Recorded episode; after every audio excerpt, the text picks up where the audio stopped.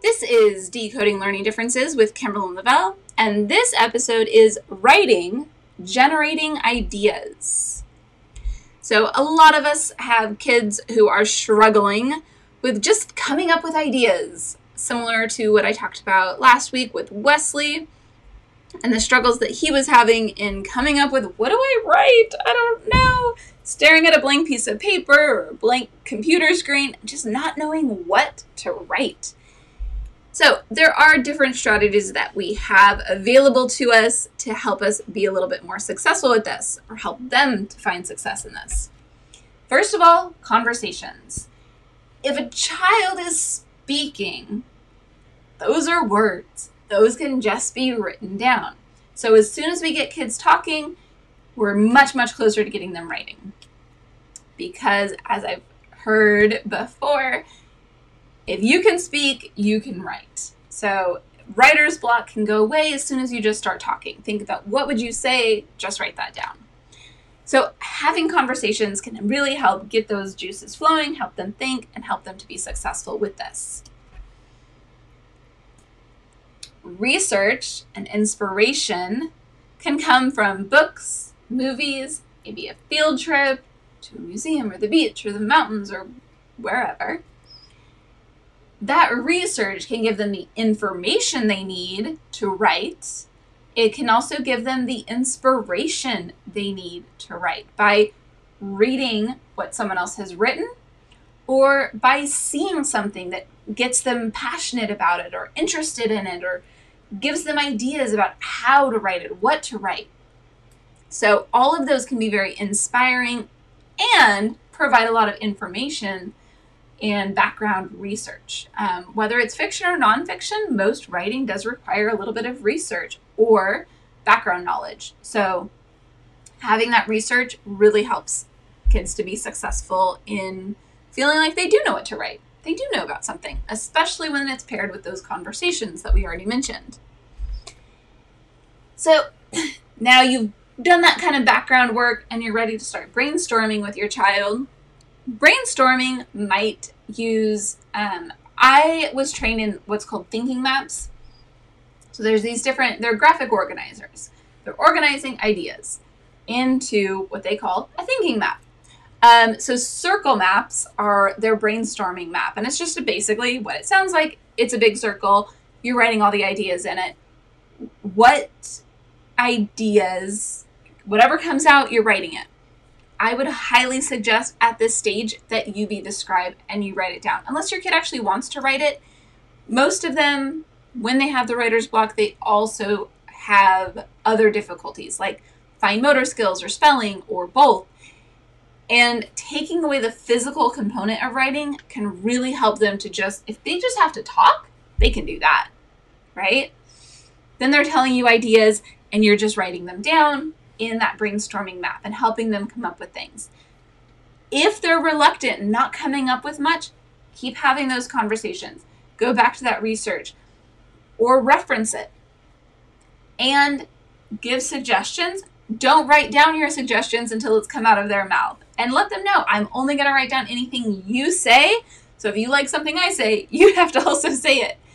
Just to get them actually thinking and saying it and feeling a little bit of ownership over this is my writing, not my parents' writing. So, and let them know my idea is not necessarily a good one, but if you like it, I'll write it. If you don't like it, no problem. Um, and then you might even like play a game around that and kind of tease them with it, like saying something that doesn't make any sense um, you know, if you're writing about a particular animal and then you say the word Neptune, and they're like, what? Let them throw it out. Um, or they might tease you back and then say Neptune, and then you have to write it down. But as long as they know that it's just a joke, it can help kind of ease the tension that some kids feel around writing. They can get very stressed out so anything you do to lighten the mood can really help them feel better about it and get over it. Then you get into the next step, which is adding details. So again, those thinking maps use what's called a flow map or a tree map, depending on the kind of writing you're doing. It's really just a place to put the ideas in an organized way. You may have been trained in creating different kinds of outlines, such as with Roman numerals or with bullet points, whatever kind of outline you like. Um, you might use index cards, and you know each topic is on an index card with details, or you're already trained in is just fine. If you're not trained in anything, you might want to look up something like a graphic organizer, such as the Thinking Maps, just to give some ideas on how to organize the ideas. Sometimes the organization helps drive what you would write.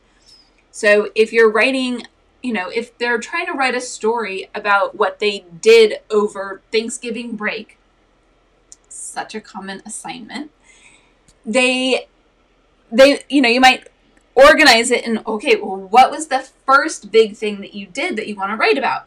And within that, what's important? What are the important details you want to tell them?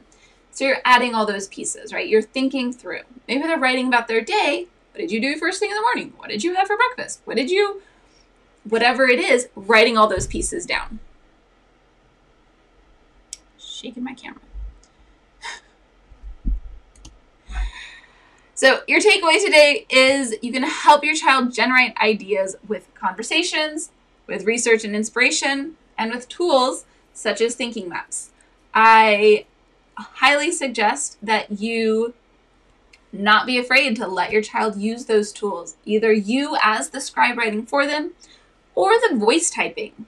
You know, allow them to take a little bit of ownership and have a little bit more independence in their writing by letting them actually do the voice typing because then it doesn't require your presence. That they can do it on their own and still not have to do the physical writing. They've got a tool that will do that part for them and they can just focus on what are the thoughts i'm trying to get out. So i hope that that was helpful and give you some ideas on how to help your child with their writing struggles their generation of idea struggles if it was, I would love to hear from you. Um, Kimberlyn at decodinglearningdifferences.com. I'd also love to hear from you if you have any stories or any other suggestions. Again, Kimberlyn at decodinglearningdifferences.com. And if you want a little bit of help and support in learning how to teach your own child, I'm here for you. You can find out about the services at yourparenthelp.com. Look at the services, find out about what's available, some options that you have. You can also just email me, Kimberlyn at decodinglearningdifferences.com. I can't wait to hear from you, and I look forward to hearing to talking to you again next week.